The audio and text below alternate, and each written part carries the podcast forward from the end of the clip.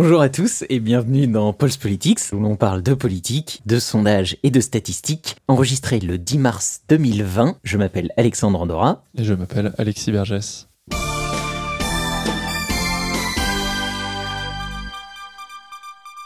Alors Alexis, comment ça va? Bah écoute, plutôt très bien.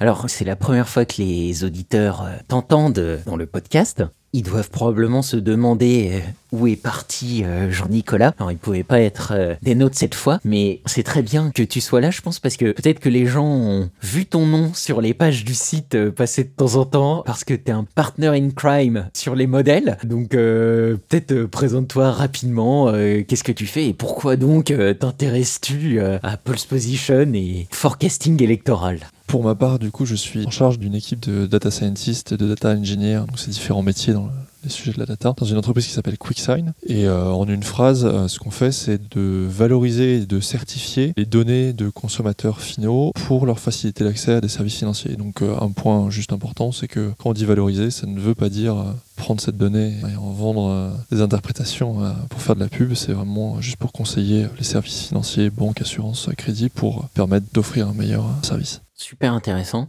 Alors, on va pas du tout parler de ça, mais ça a l'air super intéressant. et du coup, euh, ma collaboration avec toi sur Pulse Position, le contexte un peu amusant, on se connaissait pas du tout avant que tu lances Pulse Position, et puis j'ai vu euh, passer euh, ton site et tes modèles pendant l'élection présidentielle de 2017, et il se trouve que je t'ai envoyé un mail et que on a commencé à discuter d'une façon de collaborer, et que de fil en aiguille, on s'est retrouvé passer du temps ensemble, et puis finalement à collaborer de façon extrêmement sympathique sur Pulse Position. Ça s'appelait même euh, conte de fées à l'époque, hein, pour les plus anciens auditeurs qui peut-être s'en souviennent. voilà, donc effectivement, maintenant que le contexte est posé, ça veut dire que euh, concrètement, souvent, je parle avec toi pendant les phases où on est en développement de modèle. Souvent, quand je parle avec toi, c'est parce que je suis complètement bloqué sur les modèles. On se pose 40 questions. Ah oui, mais là, euh, pourquoi le modèle ne marche pas? Parce qu'en général, vous, cher public, vous ne voyez que le modèle qui marche mis en ligne, mais alors euh, il y a euh, des dizaines et des dizaines de modèles qui marchent pas qu'on tente avant et on essaie de comprendre pourquoi ils marchent pas. c'est de la c'est de la petite R&D qui dit pas son nom, ce qu'on fait en fait à Pulse Position et ça qui est très intéressant d'ailleurs. C'est ça, exactement, tout à fait. Et donc là, on pensait que c'était intéressant de faire un épisode de podcast là, ça faisait longtemps qu'on n'en avait pas fait, on en fait que de manière sporadique sur ce feed parce que on vient de lancer la semaine dernière le modèle pour les municipales. Alors j'ai fait que Paris. Au départ, je voulais faire Marseille et Lyon aussi parce que c'est des villes qui ont des arrondissements. Le problème, c'est que les données brutes sont absolument, pour être poli, très très sales. Euh, sur le site du ministère de l'Intérieur, c'est vraiment une catastrophe. Et donc, si tu te souviens bien, on avait passé pas mal de temps pour nettoyer ces données euh, qui sont tout simplement les résultats des élections au niveau des arrondissements. Mais alors, c'est vraiment structuré de manière assez catastrophique.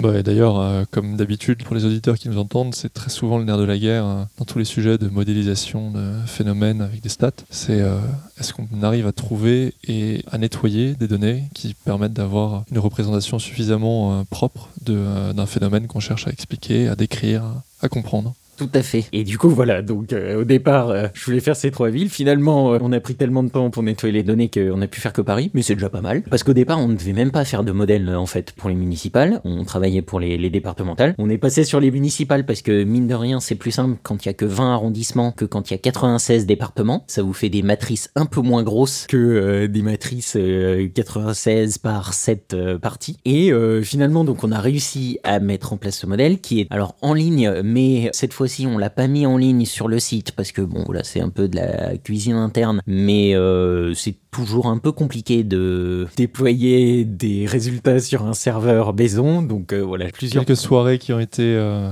perdues sur ce genre de problème. Oui, et quelques nuits aussi qui ont été écourtées. Donc cette fois-ci, on n'a pas eu le temps de faire ça parce qu'on veut un peu nettoyer notre infrastructure. On espère, normalement, on aura le temps de le faire avant les départementales, mais là, on n'a pas pu le faire avant les municipales. Du coup, c'est déployé en ligne grâce à un, site peut-être que nos auditeurs connaissent qui s'appelle GitHub, qui est un peu comment on définit ça d'habitude. Comment tu définis ça d'habitude, toi, GitHub? Le terme barbare, c'est euh, du versionning de code, et en vrai, ce que ça veut dire sous le capot pour les gens qui nous écoutent et qui ne connaissent pas les techniques de développement, c'est une façon de suivre les évolutions d'un texte. Et il se trouve que ce texte, c'est du code informatique, mais c'est beaucoup plus puissant que juste un outil pour des développeurs. L'idée, c'est vraiment de pouvoir suivre de façon extrêmement riche les évolutions d'une base de texte. Et par exemple, il y a des gens qui sont des petits malins qui se sont amusés à faire ça pour les évolutions du code civil français. Et c'est extrêmement bien parce que du coup, on peut suivre d'une réforme à une autre mmh. euh, tous les deltas entre euh, le code civil avant réforme et après réforme. Et c'est très intéressant de voir toutes les petites modifications. Et on peut imaginer exactement la même chose pour le code et c'est évidemment pour ça que ça a été pensé à l'origine. Exactement. D'ailleurs, si tu as le lien de ce projet sur le code civil, ça peut être intéressant. De... On le mettra sur la page du podcast peut-être. Exactement. Alors du coup, on peut peut-être euh, enchaîner euh, et parler du modèle. Donc en préambule, euh, je disais que là, le modèle est donc en ligne sur GitHub. Cette fois-ci, on a tout mis. J'ai eu le temps de nettoyer les données, de faire des notebooks bien nettoyés avec des commentaires de partout. Donc j'ai pu tout mettre sur GitHub en open source. Cette fois, il y a le modèle, il y a toutes les données de son âge et il y a tous les résultats d'élection que le modèle utilise. Donc n'hésitez pas aller y faire un tour. Euh, je sais qu'il y a des chercheurs euh, qui nous écoutent, donc euh, ça peut les intéresser. Et honnêtement, ça va vous faire gagner des heures par rapport aux données sources du ministère de l'Intérieur. Et donc voilà, vous pouvez y aller. Et il y aura le lien donc directement sur GitHub que vous verrez, qui s'appelle un lien Binder, qui est quelque chose d'assez magique. Hein. Honnêtement, c'est assez exceptionnel ce qui se passe sous le capot quand vous cliquez sur ce genre de lien. Et donc une fois que vous aurez cliqué sur le lien, qui peut mettre quelques secondes à se lancer parce que justement il y a toute cette magie qui se passe à la demande. Globalement, pour schématiser, quand vous cliquez sur le lien, ça lance un serveur à la demande qui est une sorte de miroir de euh, mon environnement sur mon ordinateur sur lequel j'ai développé le modèle quoi. Et ça c'est quand même assez exceptionnel d'un point de vue technologique quoi. C'est extrêmement récent comme technologie en plus. Tout à fait. Donc euh, voilà, de toute façon je vous mettrai le lien directement vers le modèle dans les notes du podcast. Et donc quand vous cliquerez sur ce lien, vous allez atterrir sur les résultats du modèle qui prennent euh, principalement deux formes cette fois, sous la forme de deux graphiques. Mais avant de venir à ces graphiques, je me disais que ça pourrait être intéressant de plonger un petit peu sur euh, l'histoire en fait que nous raconte le modèle et euh, comment il en est arrivé à nous raconter cette histoire.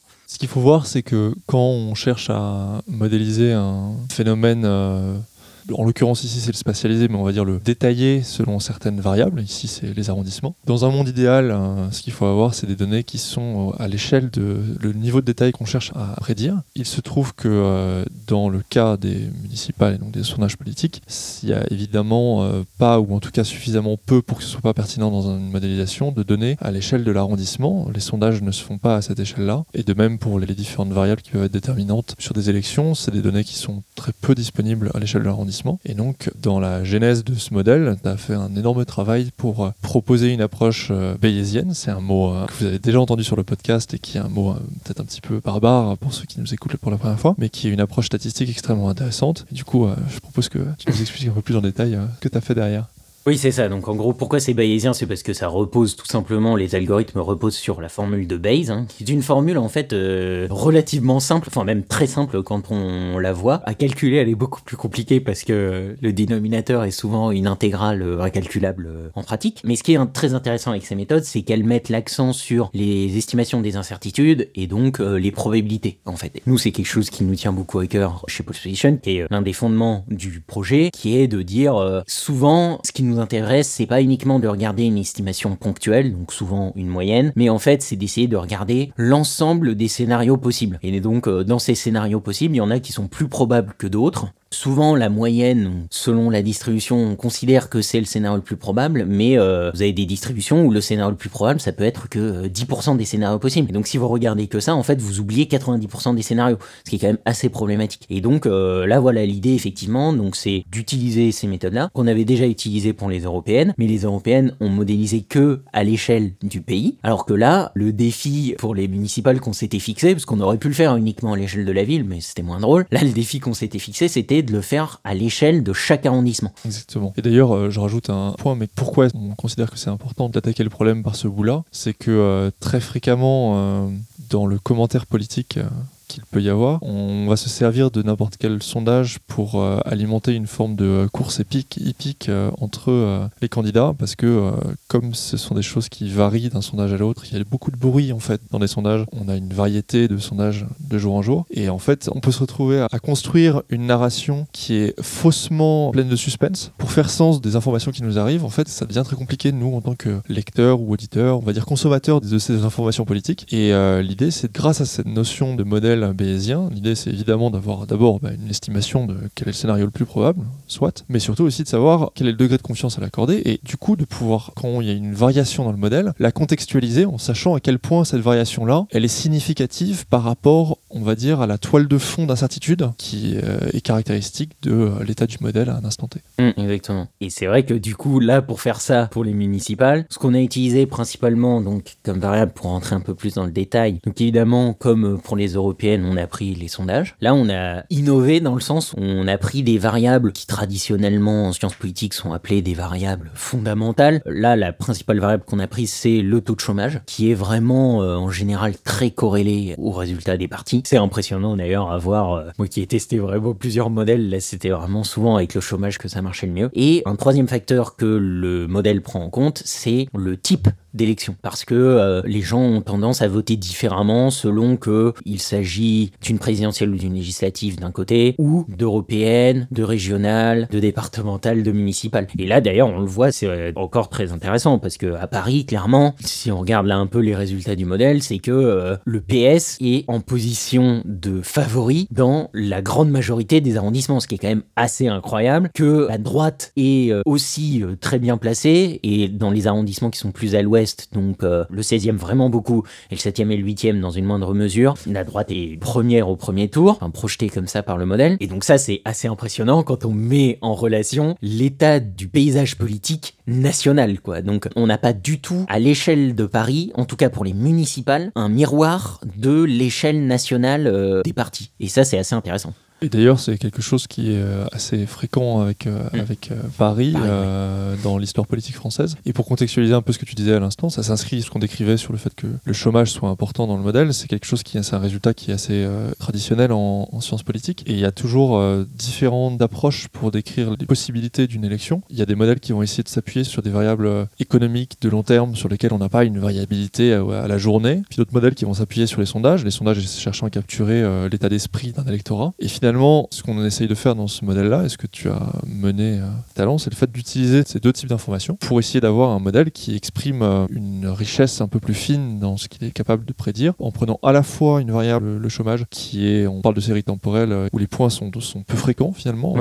et très peu variables. Et très peu variables. Sauf crise, on passe pas d'un chômage de 5 à 10% en, Alors un trimestre. Quoi. À contrario, les sondages varient beaucoup, beaucoup plus de fluctuations, et donc c'est logique qu'ils apportent une information qu'un taux de chômage ne peut pas avoir. On pensera évidemment à la fameuse histoire des costumes dans une élection présidentielle récente. Donc il y a quelque chose, il y a néanmoins une information qui est apportée par des sondages, mais il y a des fondamentaux. Et le fait de pouvoir combiner les deux, c'est quelque chose d'extrêmement intéressant. Exactement, c'est ça. C'est l'idée du modèle. En gros, ce qu'on dit au modèle, et du coup c'est aussi pour ça que c'est intéressant de travailler en bayésien, c'est que quand vous travaillez en bayésien, vous êtes obligé de dire au modèle ce que vous pensez avant d'avoir vu les données. Et donc en gros, là déjà, en fait, quand on y réfléchit, chaque élection, on a déjà des infos et on connaît déjà des choses qui sont a priori vraies avant même d'avoir vu n'importe quel sondage et n'importe quelle donnée. Là, l'idée du modèle, c'est de dire pour chaque élection, regarde le type d'élection parce que là, les gens peuvent avoir un comportement différent. En général, aux législatives, ils vont voter comme au présidentiel, surtout là depuis la fin du septennat. En revanche, au municipal, ils votent beaucoup plus selon les enjeux locaux. Donc, fais attention à ça. Fais attention à une lame de fond qui varie mais doucement, comme tu disais, le chômage. Et ensuite, au-dessus de tout ça, prends en compte la variabilité propre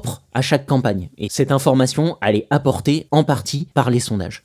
Et du coup, moi, je serais curieux que tu nous expliques un petit peu comment tu as fait pour partir d'une information qui n'est pas à l'échelle de l'arrondissement. Cette information, c'est le chômage, mais également les sondages, on les a à l'échelle de Paris, et d'en déduire des résultats potentiels, des résultats espérés au sens mathématique du terme, donc ça veut dire le résultat le plus probable attendu, au niveau des arrondissements. C'est là que je pense la structure bayésienne euh, apporte euh, le plus euh, ses avantages parce qu'en fait, là du coup, on peut utiliser ce qu'on appelle les structures hiérarchiques. Ça a l'air barbare comme terme, mais en fait, c'est assez descriptif, c'est assez rare en statistique pour être souligné. Ça décrit ce que, bien ce que ça fait, c'est-à-dire que en fait, on va dire au modèle, le système que tu es en train d'observer, il a des couches de hiérarchie. Et donc ces hiérarchies là, elles sont relativement simples ici. C'est en fait, on a des arrondissements, il y en a 20, mais au-dessus de ces arrondissements, il y a une hiérarchie supplémentaire qui est bah, la ville, qui regroupe tous ces arrondissements. Et finalement, tous ces arrondissements, ils sont reliés les uns aux autres, dans le sens où certains se ressemblent, mais sont pas totalement similaires. Et donc, il faut prendre ça en compte parce que ils vont tous réagir de manière similaire, mais aussi différente aux mêmes événements. Donc, par exemple, si on prend les sondages, ce qui est intéressant, et une image qu'on pourrait prendre, en fait, c'est simplement, c'est comme si on donnait le même médicament à 20 personnes, donc 20 arrondissements, et qu'on regarde comment ces personnes réagissent à l'administration du médicament. Et donc, en fait, là, l'idée, c'est euh, bah, chaque fois qu'il y a un point de chômage qui arrive, c'est une sorte, euh, ce qu'on appelle un traitement, quoi. On traite les arrondissements avec ce médicament qui est le chômage, et là on regarde chaque arrondissement comment il réagit par rapport à l'évolution du chômage. Donc concrètement, quand le chômage augmente, quel est l'impact de cette augmentation dans le 16e, dans le 12e, dans le 15e, dans le premier, etc. Et en plus, voilà, il y a encore une autre couche, mais là qui est liée à notre système politique à nous, qui est qu'il y a beaucoup de partis. Donc là, par exemple, le modèle, lui, il, euh, il modélise six partis principaux, donc c'est quand même beaucoup, plus un septième parti qui est artificiel, qui est le parti euh, autre. Le fameux fourre-tout des statistiques. C'est ça, il y a le fourre-tout, euh, exactement. N'en déplaise à nos auditeurs qui seraient peut-être oui. de ces parties-là. Mais... bien sûr. Mais là, c'est purement d'un point de vue euh, statistique. Euh, le modèle est pas content si jamais euh, la somme des probabilités fait pas 1, quoi. Ce qui est logique. Du coup, en fait, on est obligé de lui dire bon, bah voilà, on a 6 parties et puis le reste, ça complète le panier, quoi. Et d'ailleurs, c'est une question qui est légitime à poser à n'importe quelle personne qui fait des modélisations statistiques. C'est que finalement, on a beau chercher à décrire au mieux la réalité, il y a toujours des questions de choix de modèle. Et un modèle n'est jamais neutre au sens où il y a des choix de modélisation qui sont faits, qui sont avec 25 guillemets arbitraires, qu'on essaye d'objectiver, qu'on essaye de décrire, qu'on essaye de rendre transparent, parce qu'il faut euh, permettre aux gens qui utilisent les modèles, ou en tout cas les lisent, d'avoir un petit regard critique sur ce qu'on fait. Mais là, typiquement, c'est effectivement un choix qui est à la main du modélisateur, en l'occurrence toi, de savoir quels sont les partis principaux à modéliser. Et donc ici, si je ne m'abuse, tu as fait l'extrême gauche, la gauche, les verts, le centre, la droite et l'extrême droite. Et c'est pas non plus euh, sorti du chapeau, évidemment, ce sont les parties qui, sur lesquelles on va avoir la plus grande euh, richesse de données historiques et qui sera néanmoins avec euh, évidemment des, approximations, puisqu'on se retrouve à avoir des changements de parti, des colorations politiques qui, sous le capot, enfin idéologiquement, il peut y avoir des changements dans l'histoire politique française, et donc on va se retrouver à mettre dans la même catégorie des choses qui ont en fait un petit peu changé dans le temps mais c'est euh, une, approche qui permet en tout cas d'objectiver et de décrire l'évolution politique du pays au mieux possible, au plus près en tout cas de ce qu'un statisticien est en mesure de faire. Oui, c'est ça, exactement. Du coup, le modèle pour faire ce dont on parlait tout à l'heure, c'est-à-dire qu'il regarde, comme on disait, donc à chaque change, à chaque évolution du chômage, il regarde comment chacun des arrondissements évolue et à l'intérieur de chaque arrondissement, comment chaque partie est touchée par la réaction de l'arrondissement à l'évolution du chômage. Il regarde la même chose pour les sondages et il regarde la même chose pour le type d'élection. Et il met tout ça en interaction, c'est-à-dire que c'est pas euh, ah oui, le chômage c'est ça, ok, on passe au, chômage. Non, non, en fait, chacun des variables prédictives est en interaction l'une avec l'autre. Et donc, le modèle, il regarde tout ça, mais pour lui faire regarder tout ça, moi, il faut que je le fasse apprendre en fait sur des élections précédentes. Et donc effectivement, il y a des choix à faire où on doit mettre les partis dans des buckets. On doit étiqueter des partis qui parfois changent. Il y a quelques semaines, ça a agité la sphère politique française avec cette fameuse question d'affecter ou non les sans étiquette à certains partis euh, pareil statistique euh. C'est aussi pour dire que évoquer auprès de nos éditeurs qu'il faut que vous ayez un regard critique sur ce que l'on fait et même si on est transparent là-dessus et qu'on essaye d'être le plus clair possible et de faire des choix qu'on essaye de, de rendre objectivables, ce qui n'est pas la même chose qu'objectif. En tout cas, il faut avoir ce recul-là. Je pense que les choix qu'on a fait se défendent, mais qu'il y en a probablement certains qui sont discutables. Enchaînons là-dessus, ensuite je donnerai un exemple de choix qu'on a fait. Ce qui est bien, au moins, et c'est notamment pour ça aussi que le framework bayésien est bien, c'est que ces choix-là, en fait, ce qu'on appelle euh, des choix arbitraires là, c'est juste des hypothèses, en fait. Ça veut dire ça, en fait. C'est des hypothèses. Et ce qui est bien, c'est que les hypothèses, bah, ça se teste. Donc, si jamais quelqu'un n'est pas content avec le fait que, par exemple, moi, je considère que l'extrême gauche, par exemple, le parti estampillé extrême gauche, maintenant, c'est la France insoumise, et depuis 2012, c'est la France insoumise, Vraiment, quand on regarde les résultats, il y a vraiment une continuité entre la France Insoumise à partir de 2012 et avant 2012, le PCF et euh, le NPA, en fait. Où euh, depuis la création de la France Insoumise, ces deux partis-là, en fait, ont énormément diminué. En fait, les électeurs de ces partis-là ont plus migré vers LFI, qui évidemment est plus large, mais qui a repris une partie de cette base électorale. Et donc, en fait, ça marche assez bien. Quand on fait ça, finalement, statistiquement, ça marche assez bien. Mais voilà, politiquement, ça se discute, quoi. Et ça qui est intéressant d'ailleurs à souligner, c'est que finalement, nous, ce qu'on cherche, c'est prédire un, un outcome, donc euh, un résultat dans une élection. Et donc cette notion de fluidité d'un électorat malgré des changements idéologiques qui peuvent être profonds sur un certain parti. En fait, finalement, c'est pas un modèle qui cherche à prédire l'alignement idéologique d'un parti, c'est un modèle qui cherche à prédire où vont voter des électeurs. Et du coup, c'est à ce niveau-là que c'est plus justifiable, dans la mesure où qu'on juge ou non que LFI était aligné idéologiquement avec euh, les anciennes émanations de ce que nous qualifions d'extrême gauche. Je pense que c'est raisonnable, par contre, de décrire que l'électorat de l'extrême gauche pré-2012 a été extrêmement perméable à la nouvelle extrême gauche française post-2012 avec LFI. Mmh, c'est ça. Et du coup, là, ce qui est intéressant, euh, c'est que si quelqu'un a un problème avec cette hypothèse et considère que ça biaise les résultats, bah, c'est pas compliqué. Il peut refaire la même analyse, mais bah, en changeant cette hypothèse. C'est en disant non, non, euh, moi je considère que avant 2012, euh, l'extrême gauche, c'est tel parti. Bon, bah voilà, il agrège les sondages en faisant cette hypothèse et il voit si ça change les résultats. Si ça change pas les résultats, c'est qu'a priori, cette hypothèse ne biaise pas complètement le modèle. Et du coup, vous pouvez faire ça en fait sur toutes les hypothèses. Donc c'est ça qui est bien. En plus, du coup là, pour finir un peu sur cet exemple d'extrême gauche, mais le raisonnement, parce que parfois euh, quand je dis ah oui, on me dit extrême gauche machin, on me dit ah oui, mais moi j'aime pas quand on appelle euh, le parti extrême gauche. Souvent c'est plutôt des gens qui du coup sont de cette euh, sensibilité politique. Mais moi en général, ce que je réponds c'est que moi là en fait, la dénomination extrême gauche pour nous, elle n'a aucune connotation politique dans le sens où en fait pour moi c'est littéral. C'est-à-dire que c'est le parti le plus à gauche le plus important. Pour moi, c'est exactement ça, le parti d'extrême gauche qu'on regarde. C'est bah, avant 2012, globalement, c'était le parti le plus à gauche, le plus important, c'était NPA plus PCF. Et depuis 2012, bah, c'est LFI, quoi. Parce que si on regarde plus à gauche, bah, en fait, il n'y a pas vraiment de parti qui systématiquement est vraiment bien placé dans les élections et qui est plus à gauche que LFI. Donc bah là, l'étiquette qu'on va appliquer, c'est extrême gauche pour LFI. Mais voilà, c'est une dénomination vraiment euh, technique, pas politique en fait. Et du coup, d'ailleurs, je serais curieux de savoir ce que tu penses d'une particularité euh, qu'il y a dans le paysage politique français euh, depuis 2017, c'est que tout d'un coup, on a eu cette espèce d'ovni politique à l'REM, qui est apparu et qui a phagocyté tant à gauche qu'à droite et a fait émerger un centre beaucoup plus puissant que euh, historiquement euh, ne pouvait l'être le centre politiquement en France. Et du coup, quand on parle de s'appuyer sur les séries temporelles historiques, à quel point est-ce qu'on peut accorder du crédit aux résultats du modèle à l'heure actuelle, alors que finalement on a très peu de recul post-chambardement du paysage politique français pour évaluer les REM Et de façon très concrète, là c'était la question de façon abstraite, mais de façon concrète, en gros, on est en train de prédire qu'il y aura très peu de euh, résultats positifs pour LREM dans les élections municipales parisiennes, à quel point est-ce qu'on peut accorder du crédit aux résultats de ce modèle sur ce point particulier? Oui, oui, c'est une très bonne question. bah, effectivement, déjà, c'était une grosse source d'angoisse quand on a commencé à travailler sur le modèle, parce que, euh, effectivement, là, pour le coup, ça fait partie de ces changements très rares, mais très importants dans le paysage politique, quoi, qui apparaissent, qui sont vraiment très très rares. Je pense que le dernier vraiment gros changement comme ça, ça a probablement été la disparition du Parti communiste, en fait, qui était vraiment euh, un très très gros parti qui était au gouvernement dans les années 80 et qui maintenant n'existe plus du tout quoi. Mais c'était moins soudain même ça, c'était beaucoup plus progressif. Là vraiment l'apparition de l'REM c'est complètement euh, soudain. Là en fait c'est là que c'est génial d'avoir les sondages dans le modèle parce que les sondages sont exprès, ils sont là pour capter les changements comme ça qui peuvent être conséquents mais qui sont très récents et que là vous verrez pas avec le chômage et avec le type d'élection. Mais ça ça doit pas nous rendre trop confiants. Moi je pense que effectivement faire vraiment attention sur les résultats du centre sur cette élection pour plusieurs raisons. La première, c'est que je pense la première élection à Paris où le centre est aussi bien placé.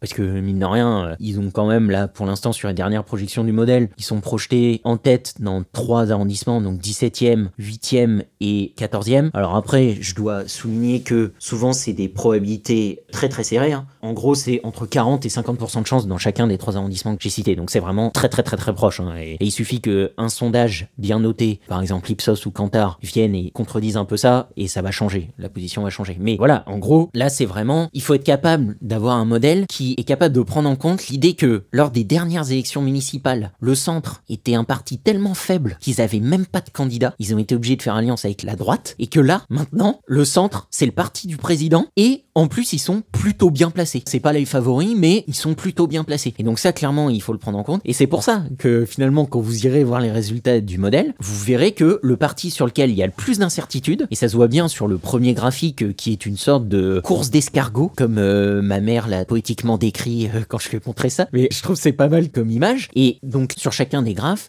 vous verrez donc un point jaune qui correspond à la moyenne attendue pour le parti dans l'arrondissement qu'on regarde, et vous avez des barres bleu marine qui correspondent à l'intervalle de compatibilité à 94%. Donc c'est-à-dire qu'il y a 94% de chances que le vrai résultat tombe dans cet intervalle-là, selon le modèle. Et vous verrez que ces intervalles sont beaucoup plus grands pour le centre que pour n'importe quelle autre partie. Et ça, c'est le modèle qui nous dit attention, je pense que le centre va être là parce que visiblement récemment c'est un parti de tête. Donc c'est un parti auquel on doit faire attention parce que dans plusieurs arrondissements c'est un, gros parti.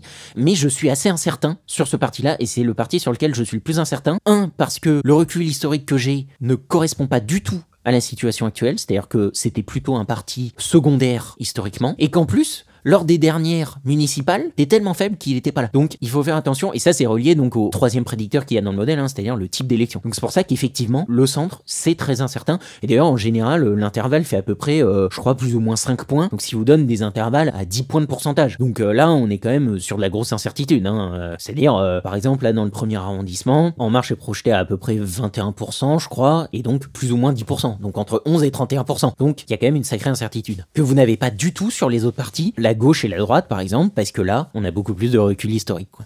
Et ça, du coup, le fait que les sondages là soient porteurs d'une information que le chômage ne pourrait pas seulement nous apporter euh, d'après les points historiques, je pense que c'est intéressant si tu nous expliques un petit peu comment un modèle bayésien va savoir quel poids il doit accorder à des sondages par opposition à, à du chômage. C'est pas quelque chose que tu contrôles, si je ne m'abuse. Non, non, c'est l'ordinateur qui fait tous les calculs lui-même. Heureusement que c'est pas à moi de les faire parce que je pense que le modèle serait clairement pas fini.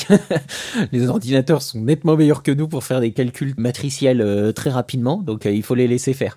Bah là, je pense que c'est au-delà du framework bayésien. C'est-à-dire que euh, là, c'est plus vraiment le modèle en tant que tel et qu'il soit fréquentiste, c'est-à-dire classique ou bayésien. Ça va être la même idée dans le sens où c'est une régression. Donc, c'est-à-dire qu'est-ce qu'une régression multivariée, pour utiliser le terme statistique? C'est qu'en fait, la régression, elle va regarder chacun des prédicteurs un par un. Donc, par exemple, là, elle va regarder les sondages en premier et elle va voir à quel point les sondages sont associés aux résultats de telle partie dans tel arrondissement. Et une fois qu'elle a fait ça, elle va commencer par regarder le chômage et voir dans chaque arrondissement pour chaque partie comment le chômage est associé aux résultats. Et à partir de là, une fois qu'elle a fait ça, la question que pose une régression, en fait, et la question que nous, en codant une régression, on pose au modèle et dont on veut la réponse, c'est une fois qu'on a pris en compte le chômage, quelle valeur prédictive il y a à apprendre la valeur des sondages sur la prédiction du résultat. Bah, c'est comme ça en fait que euh, sous le capot, l'ordinateur pondère chacun des prédicteurs et nous dit bon bah voilà euh, la valeur d'apprendre le chômage c'est ça et une fois qu'on connaît le chômage, la valeur d'apprendre les sondages, c'est ça. Tout ça est fait euh, automatiquement et nous derrière, ce qu'on vérifie, c'est les résultats finaux, c'est-à-dire les résultats agglomérés qu'on regarde derrière historiquement. Est-ce que ça a un sens ou pas Et quand ça n'a pas de sens, il faut que nous on réfléchisse. C'est qu'on a mal posé la question au modèle en fait, et du coup il faut qu'on réfléchisse à la question qu'on a posée au modèle, qui est probablement la mauvaise. Il faut qu'on la raffine. Et ça d'ailleurs, c'est un travail évidemment que tu as fait, mais que tu n'as pas eu le temps d'exposer euh, dans euh, le notebook qui est euh, mis en ligne, mais tu as évidemment regardé les performances du modèle sur des élections passées pour te convaincre que ce modèle méritait d'être mis en ligne. Et du coup, est-ce que par exemple, le degré d'incertitude d'un modèle bayésien, qui est donc ce qu'on commençait par expliquer comme étant euh, quelque chose qui nous attirait comme feature d'un modèle bayésien, bah, typiquement, on peut se poser la question de se dire est-ce que 94% du temps, les données passées, mon résultat d'élection tombe effectivement dans l'incertitude prédite à 94% par euh, le modèle. Et c'est euh, très rarement le cas que ce soit parfait. Par contre, euh, c'est un point qui est extrêmement important pour s'assurer qu'on n'est pas trop dans les choux. Donc c'est ce qu'on appelle un modèle bien calibré en général quand le modèle répond comme ça. Alors je vais même t'apporter une bonne nouvelle, c'est qu'en fait je l'ai fait dans un des notebooks cette analyse, dans le notebook il en fait. Je fais ce qu'on appelle des postérieurs predictive checks, donc c'est-à-dire on fait tourner le modèle sur certaines élections. Donc là globalement toutes les élections depuis 2007 jusqu'à 2019, quel que soit euh, leur type. hein. Et derrière, on regarde comment le modèle aurait prédit ces élections. Mais c'est un peu triché, dans le sens où en fait, c'est un peu comme quand on te fait apprendre une poésie à l'école et qu'on te demande de la réciter. Et derrière, on voit si t'as bien appris ou pas. C'est exactement ça, faire des postérieurs predictive checks. C'est-à-dire que, voilà, on fait réciter le modèle et on voit s'il a bien appris par cœur. La question après c'est, ok, mais de ce qu'il a appris par cœur, est-ce qu'il est capable de généraliser? Est-ce qu'il est capable de transférer les connaissances qu'il a eues vers des nouveaux cas de figure qui seront pas exactement les mêmes? C'est casse un peu la figure parce qu'on a rarement un, élève qui se transforme en Baudelaire après avoir appris du Baudelaire euh, en cours de français. Mais par contre, c'est un peu ce qu'on demande finalement à un modèle statistique. C'est justement d'être euh, ce qu'on cherche à faire d'un modèle qui marcherait bien, c'est d'arriver à lui dire euh, bah, regarde du Baudelaire et deviens Baudelaire. C'est ça. Du coup, une meilleure métaphore, en fait, ça serait les interro-surprises de maths versus les contrôles de maths que tu as. Les interro-surprises, en général, c'est du cours pur, et donc c'est quasiment du par cœur. Et ensuite, les contrôles de maths, là, en général, c'est t'as pas exactement parce que t'as pas tout vu en cours, donc il y a de la nouveauté, et donc c'est là en fait que il faut pas tout apprendre par cœur euh, parce qu'il y a des choses qui servent à rien, mais il y a des choses importantes, généralisables, qui elles, il faut bien apprendre et surtout bien comprendre et qui te permettent derrière de transférer tes connaissances. Et donc c'est exactement ça qu'on essaie de faire avec le modèle. Pour les statisticiens qu'il y a dans le public, c'est toujours le dilemme entre underfitting et overfitting. Underfitting, j'ai pas assez appris en fait de mon échantillon. Overfitting, j'ai trop appris. En fait, j'ai appris du bruit, j'ai appris des choses inutiles. Donc euh, voilà, tout ça c'est dans le notebook. Je vais pas encore détailler, mais euh, tout ça c'est dans le notebook. Les checks sont vraiment bien. Donc euh, voilà, moi je pense que ce modèle, son, son risque, c'est plus de l'overfitting que de l'underfitting. Ça c'est clair. Après, on verra maintenant comment il se, comment il, se comporte. D'un point de vue concret, ça voudrait dire que le modèle a trop confiance en ses résultats. Il prend pas assez de pincettes. Hmm sur euh, les barres d'erreur qu'il met sur C'est ça, ouais, clairement. Euh, moi, je pense que c'est un des problèmes de ce modèle et que principalement, c'est dû à une hypothèse qu'on a faite, parce qu'on a été obligé de la faire parce qu'on sait pas encore comment faire sans, mais on va apprendre euh, potentiellement pour le prochain modèle. C'est que le soutien latent de chaque partie dans chaque arrondissement est constant dans le temps. Clairement, cette hypothèse, dans la réalité, elle est fausse, tu vois, parce que bah, en 2007, clairement, le soutien latent de la population pour le parti centriste, ou même pour le parti d'extrême gauche, n'était pas du tout le même que ce qu'il est aujourd'hui. Clairement, ça a changé.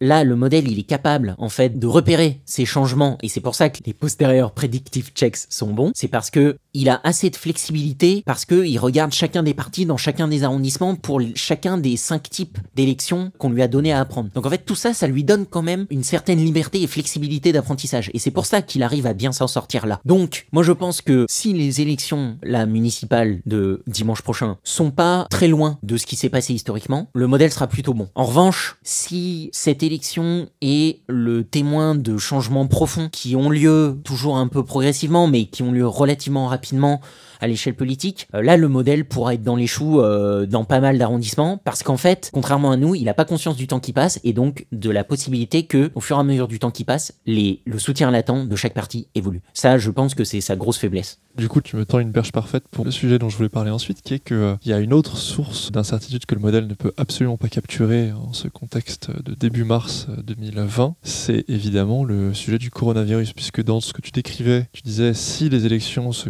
comportent d'une façon proche de l'historique. Et sauf qu'en en filigrane, parmi les structures récurrentes dans le temps, il y a effectivement ce soutien latent, mais il peut aussi y avoir par exemple le taux de participation qui, dans le temps, sur les municipales, est raisonnablement euh, constant. Et qui là, si tout d'un coup il se casse la figure en étant divisé par deux ou par trois, je n'ai évidemment aucune idée de ça.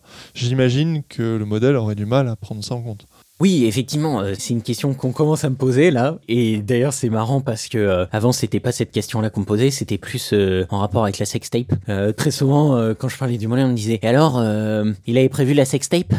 En fait, ce qui est assez marrant avec ce genre de questions, c'est que bah, on pourrait répondre oui, en fait, parce que finalement, je pense que contrairement à ce que la plupart des gens croient, ce genre d'événement, c'est pas si imprévisible que ça. Surtout quand il arrive aussi loin du jour de l'élection. Parce qu'en fait, c'est des événements qui ont l'air hyper conséquents, hyper graves. Mais en fait, ils le sont pour un seul candidat. Et finalement, on a le temps de voir la façon dont la campagne va évoluer, surtout quand c'est loin du jour d'élection et ça, c'est grâce au sondage, quoi. Donc là, et là, clairement, en fait, euh, l'affaire de la sextape, euh, honnêtement, pour le modèle, ça ne change rien. C'est-à-dire que avant, c'était Griveaux, et maintenant, c'est Buzyn, quoi. Mais en fait, comme ils ont quasiment le même soutien, Buzyn un peu plus, mais ils ont quasiment le même soutien dans les sondages, en vrai, euh, pour le modèle, c'est vraiment transparent. Surtout qu'en plus, il y a une variable dans le modèle qui est là pour prendre en compte ce que les Américains, pendant les campagnes présidentielles, appellent les October Surprises. Comme ça, ces événements médiatiques, souvent, qui arrivent, qui sortent un peu de nulle part, qui ont l'air imprévisibles, effectivement, pris un par un, ils sont imprévisibles, tu vois. Genre, la probabilité qu'une sextape sur ce candidat à tel moment de la campagne, oui, c'est assez imprévisible. Mais pris globalement, la probabilité que lors d'une élection, sur toute la campagne, qui dure en général assez longtemps, il y ait un candidat qui ait une casserole énorme qui arrive et qui l'oblige soit à se retirer,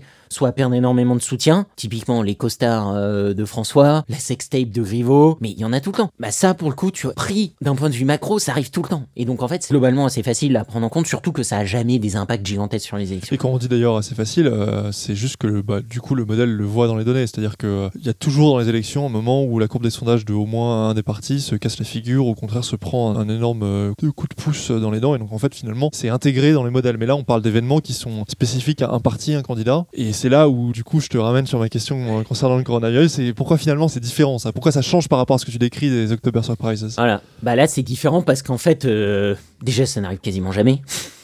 Pour le coup, c'est vraiment ultra rarissime dans le sens où là c'est vraiment des événements ultra conséquents. C'est-à-dire toi qui es physicien euh, de formation euh, tu es habitué à ce qu'on appelle les systèmes chaotiques, je crois. Donc, euh, si j'ai bien compris, c'est des systèmes où ça peut aller dans tous les sens et très rapidement. Donc, tout peut aller très bien, très rapidement, ou tout peut empirer très rapidement. Les événements comme le coronavirus, ça correspond un peu à ce genre de système. C'est-à-dire que, tu vois là, le coronavirus, par rapport à la semaine dernière, par exemple, rien que là, l'évolution est vraiment ultra rapide. Là, on a tout un pays de 60 millions de personnes, donc l'Italie qui est sous quarantaine. Je pense que objectivement, la semaine dernière, euh, quasiment personne n'avait fait ce pari. Et ça évolue ultra rapidement. Et ça se trouve, ça va évoluer dans le bon sens très rapidement aussi. C'est-à-dire que peut-être que euh, cette quarantaine-là suffira euh, le 3 avril et puis ça sera bon. Tout ça pour dire que ça, oui, effectivement, c'est impossible pour le modèle à prévoir parce que un, il n'y a pas de recul historique, et que deux, là on est sur des lois de probabilité qui ont euh, des queues de distribution qui sont vraiment gigantesques. Mais du coup, j'irai un cran plus loin, c'est qu'en plus, on peut pas s'attendre à ce que le modèle capture ça, parce que finalement, c'est un événement qui va potentiellement impacter le scrutin, mais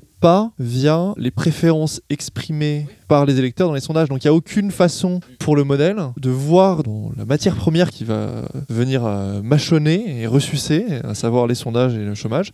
Cet événement-là n'a pas d'impact là. Et donc la question maintenant devient pourquoi est-ce que ça aurait un impact sur l'élection du coup? Si jamais on se dit qu'on divise par deux la, participation, bah en fait finalement pourquoi est-ce que ça changerait les résultats? Il peut y avoir en fait des variables qui sont corrélées aux outcomes de l'élection liées à la participation. Et typiquement une hypothèse que je fais moi à l'oral et que je n'ai évidemment aucune idée de si elle se réalisera, mais que je fais là, c'est que les personnes plus âgées vont moins se déplacer puisque c'est pour elles que le risque significativement plus grave de contracter le coronavirus. Et on sait très bien que dans tout pays, dont la France, le vote politique est très coloré aussi par l'âge. Et donc, si cette hypothèse est vraie, et c'est un vrai si, j'en ai aucune façon de le savoir avant l'élection, au moment où on enregistre ce podcast, mais s'il y a un taux de participation différencié par génération, eh ben, ça impactera de façon différenciée les partis, avec en gros, pour faire évidemment du cliché euh, dans le paysage politique français, la droite qui serait plus impactée que la gauche sur une réduction de participation. C'est ça, exactement. Alors, le problème, c'est qu'évidemment, on a très peu de données là-dessus. Il y a eu un seul sondage euh, qui a posé cette question, mais bon, voilà, ce genre du de. Du coup, la, la question de la participation. Oui, c'est ça, en fonction du coronavirus. Mais déjà, je crois que le sondage date de la semaine dernière. Et comme c'est une situation qui évolue ultra rapidement, euh, je pense que si tu refais le sondage aujourd'hui et même la veille du vote, ça n'a pas du tout la même chose. Là, maintenant que l'Italie est en quarantaine euh, et que les États-Unis commencent à mettre des écoles en quarantaine, je pense que la réaction n'est pas la même. Et là, du coup, ce qui est intéressant dans ce sondage, mais du coup, c'est qu'un seul sondage, donc il faut vraiment faire attention. Et puis avec une question qui, j'imagine, ne rentre pas dans les clous des sondages que tu utilises dans les non. modèles. En plus. Non, non, non, non. En plus, non, non. Là, Là, le modèle ne peut euh, même pas prétendre utiliser cette non. Information quand bien même elle serait extrêmement oui. pertinente. Non, exactement. Par contre, ce qui était intéressant, c'est que euh, c'était plus euh, les jeunes et les cadres euh, qui disaient que ça pouvait les désinciter à aller voter que les personnes âgées. Ah bah du coup, tu vois, quand j'avais bien fait de prendre des pincettes dans le, le scénario que je décrivais, c'est qu'en plus, moi avec mes a priori, a priori, je tombe à côté de, à côté du, du Je clou. sais pas, parce que tu vois, du coup, si tu raisonnes en tant que bayésien, c'est ça ton a priori, et moi je trouve qu'il est plutôt bon, et je pense que j'aurai le même. Du coup, là, on a un point de données qui peut nous faire déplacer notre curseur de crédence, mais Bon voilà, ça reste un point et qui, encore une fois, je crois, date de la semaine dernière, donc il faut vraiment faire très attention parce que tout évolue super rapidement. Ensuite, je vais pas revenir sur euh, l'impact sur la, participation parce que tu l'as très bien expliqué, en gros, si c'est corrélé aux caractéristiques euh, socio-démographiques de la population. Par contre, si c'est pas corrélé et que ça touche uniformément euh, chacune des couches de population, mettons que les gens les plus hypochondriaques sont uniformément répartis dans toute la population française et que c'est eux principalement qui vont pas aller voter, bon bah dans ce cas, finalement, ça aura pas vraiment d'impact parce que, comme de toute façon c'est proportionnel, euh, ce qu'on compte derrière, ça changera pas grand-chose au résultat de l'élection. Ensuite, je pense qu'il n'y a pas l'impact que ça peut avoir aussi, c'est que ça peut donner aussi une excuse à des électeurs peu impliqués en fait, à des électeurs indécis, peu impliqués dans la campagne et qui n'ont pas vraiment envie d'aller voter et qui du coup peuvent utiliser ça en revanche comme excuse dans le sens rationalisation a posteriori de leur comportement de ne pas aller voter. Tu vois,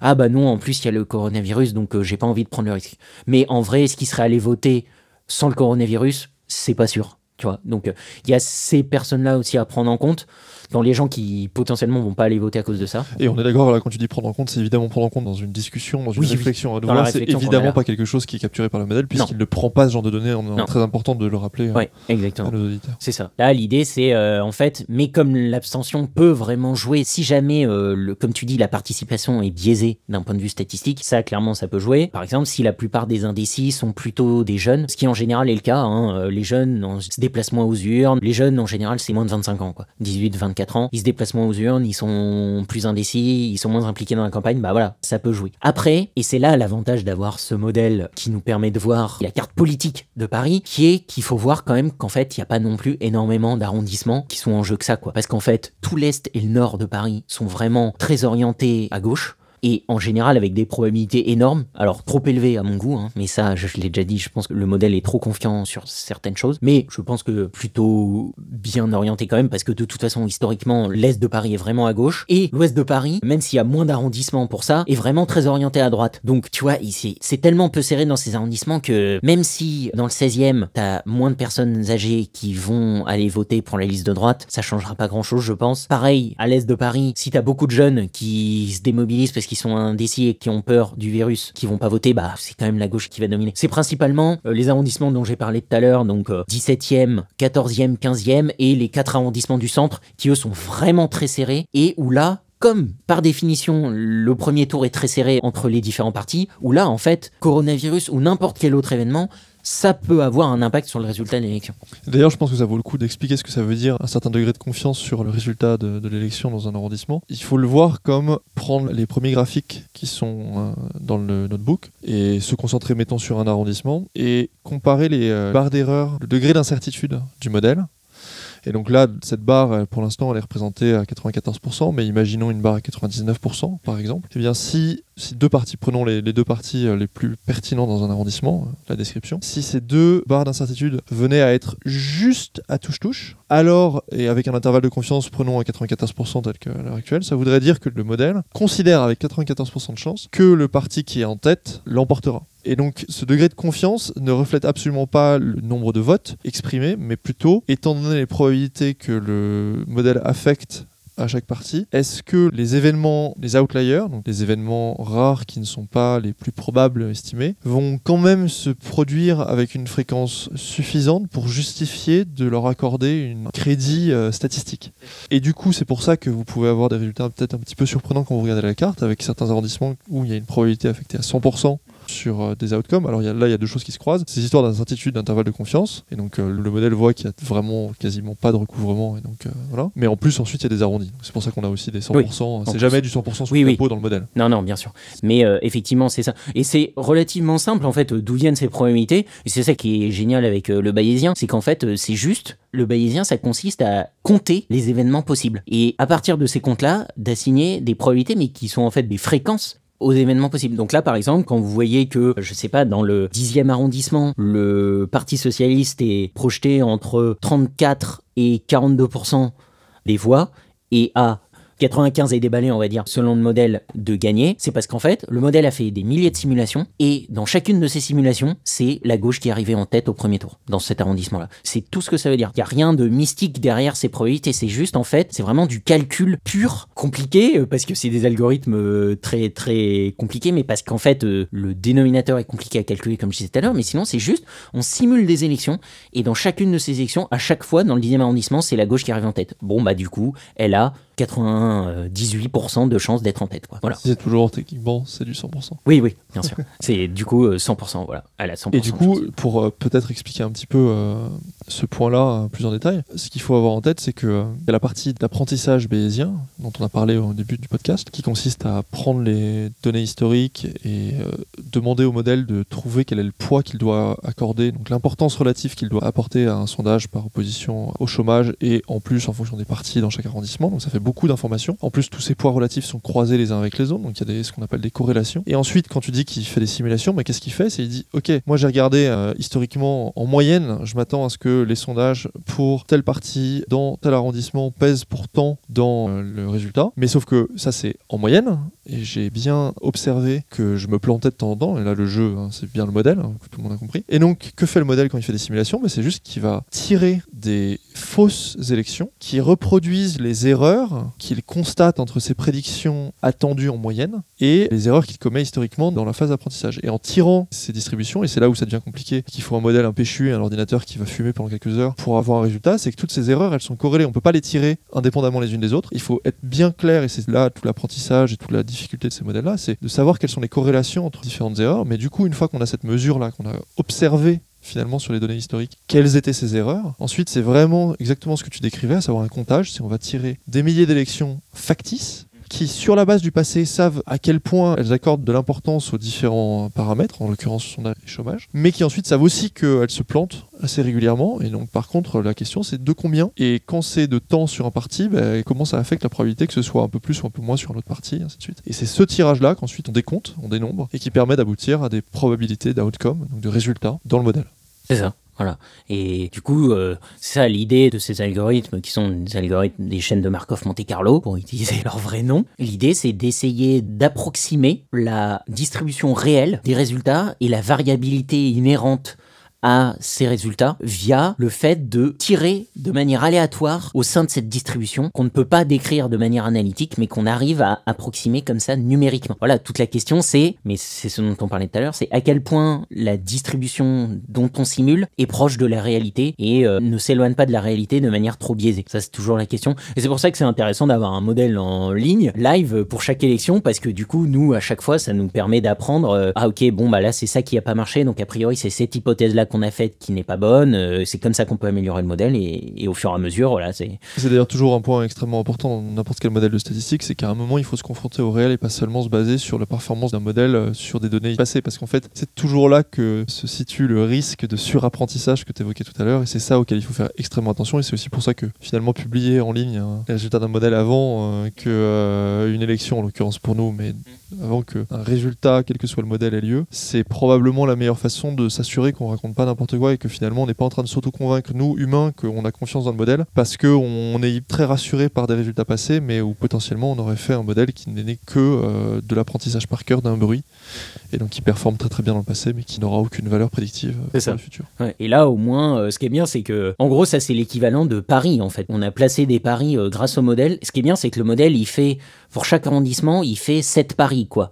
Donc ça veut dire qu'il fait 20 euh, fois 7 paris, donc ça commence à faire pas mal. Donc ça va être euh, intéressant de regarder derrière sur chacun de ces paris combien il en a gagné. Et ce qui sera intéressant, c'est de regarder là. S'il en a gagné 94%, ça veut dire que le modèle est bien calibré. Après, c'est pas non plus le gold standard d'avoir un modèle euh, bien calibré. Ça veut pas dire que le modèle est parfait quand il est bien calibré ou qu'il est nul quand il est pas bien calibré. Ça reste un indicateur qu'il faut analyser avec prudence et scepticisme. Mais d'ailleurs, à ce, sujet-là, parce que c'est finalement, c'est quelque part, c'est très facile d'avoir un intervalle de confiance qu'on mettrait à 99% en le hmm. mettant juste énorme. Le point, c'est hmm. toujours d'avoir le bon hmm. degré de finesse dans ces intervalles de confiance. Ça. Et alors après, pourquoi 94% on utilise ça? Nous, c'est un peu par euh, provocation dans la librairie que utilise parce que tout simplement, en général, le chiffre que vous entendez, c'est 95% de chance. Mais en fait, il faut savoir que ces chiffres-là ne sont pas magiques. Il n'y a aucune règle qui dit que votre intervalle de confiance, ça doit toujours être à 95%. Ça peut être n'importe quelle euh, probabilité. Alors en bayésien, bah, c'est beaucoup plus facile de faire ça qu'en fréquence et c'est pour ça que bah là du coup euh, nous on s'est dit bon bah pourquoi 95 et pourquoi pas 94 quoi. Donc c'est pour ça que nous c'est du 94 derrière. Mais c'est un peu la provocation mais le message pédagogique derrière c'est de dire il euh, y a rien de magique dans les intervalles à 94 pendant les européennes on avait utilisé un intervalle à 83% un intervalle de compatibilité de 83%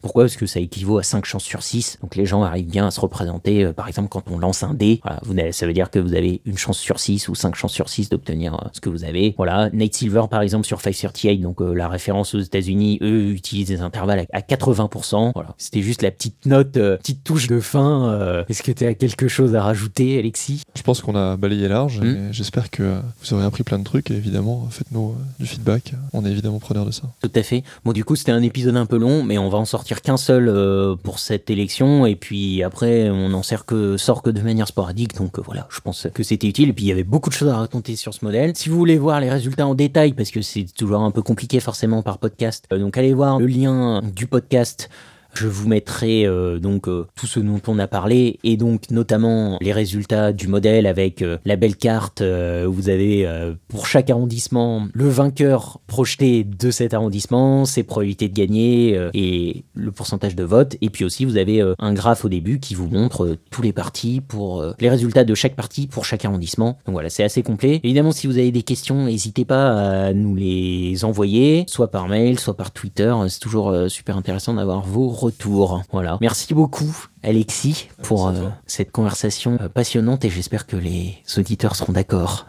À bientôt. Salut. On, se remettra à bosser sur un autre modèle assez vite, je pense. Ah oui, oui. L'année prochaine, c'est départemental et régional et dans deux ans, les présidentielles. Donc, euh, il y aura de quoi faire. Bonne soirée.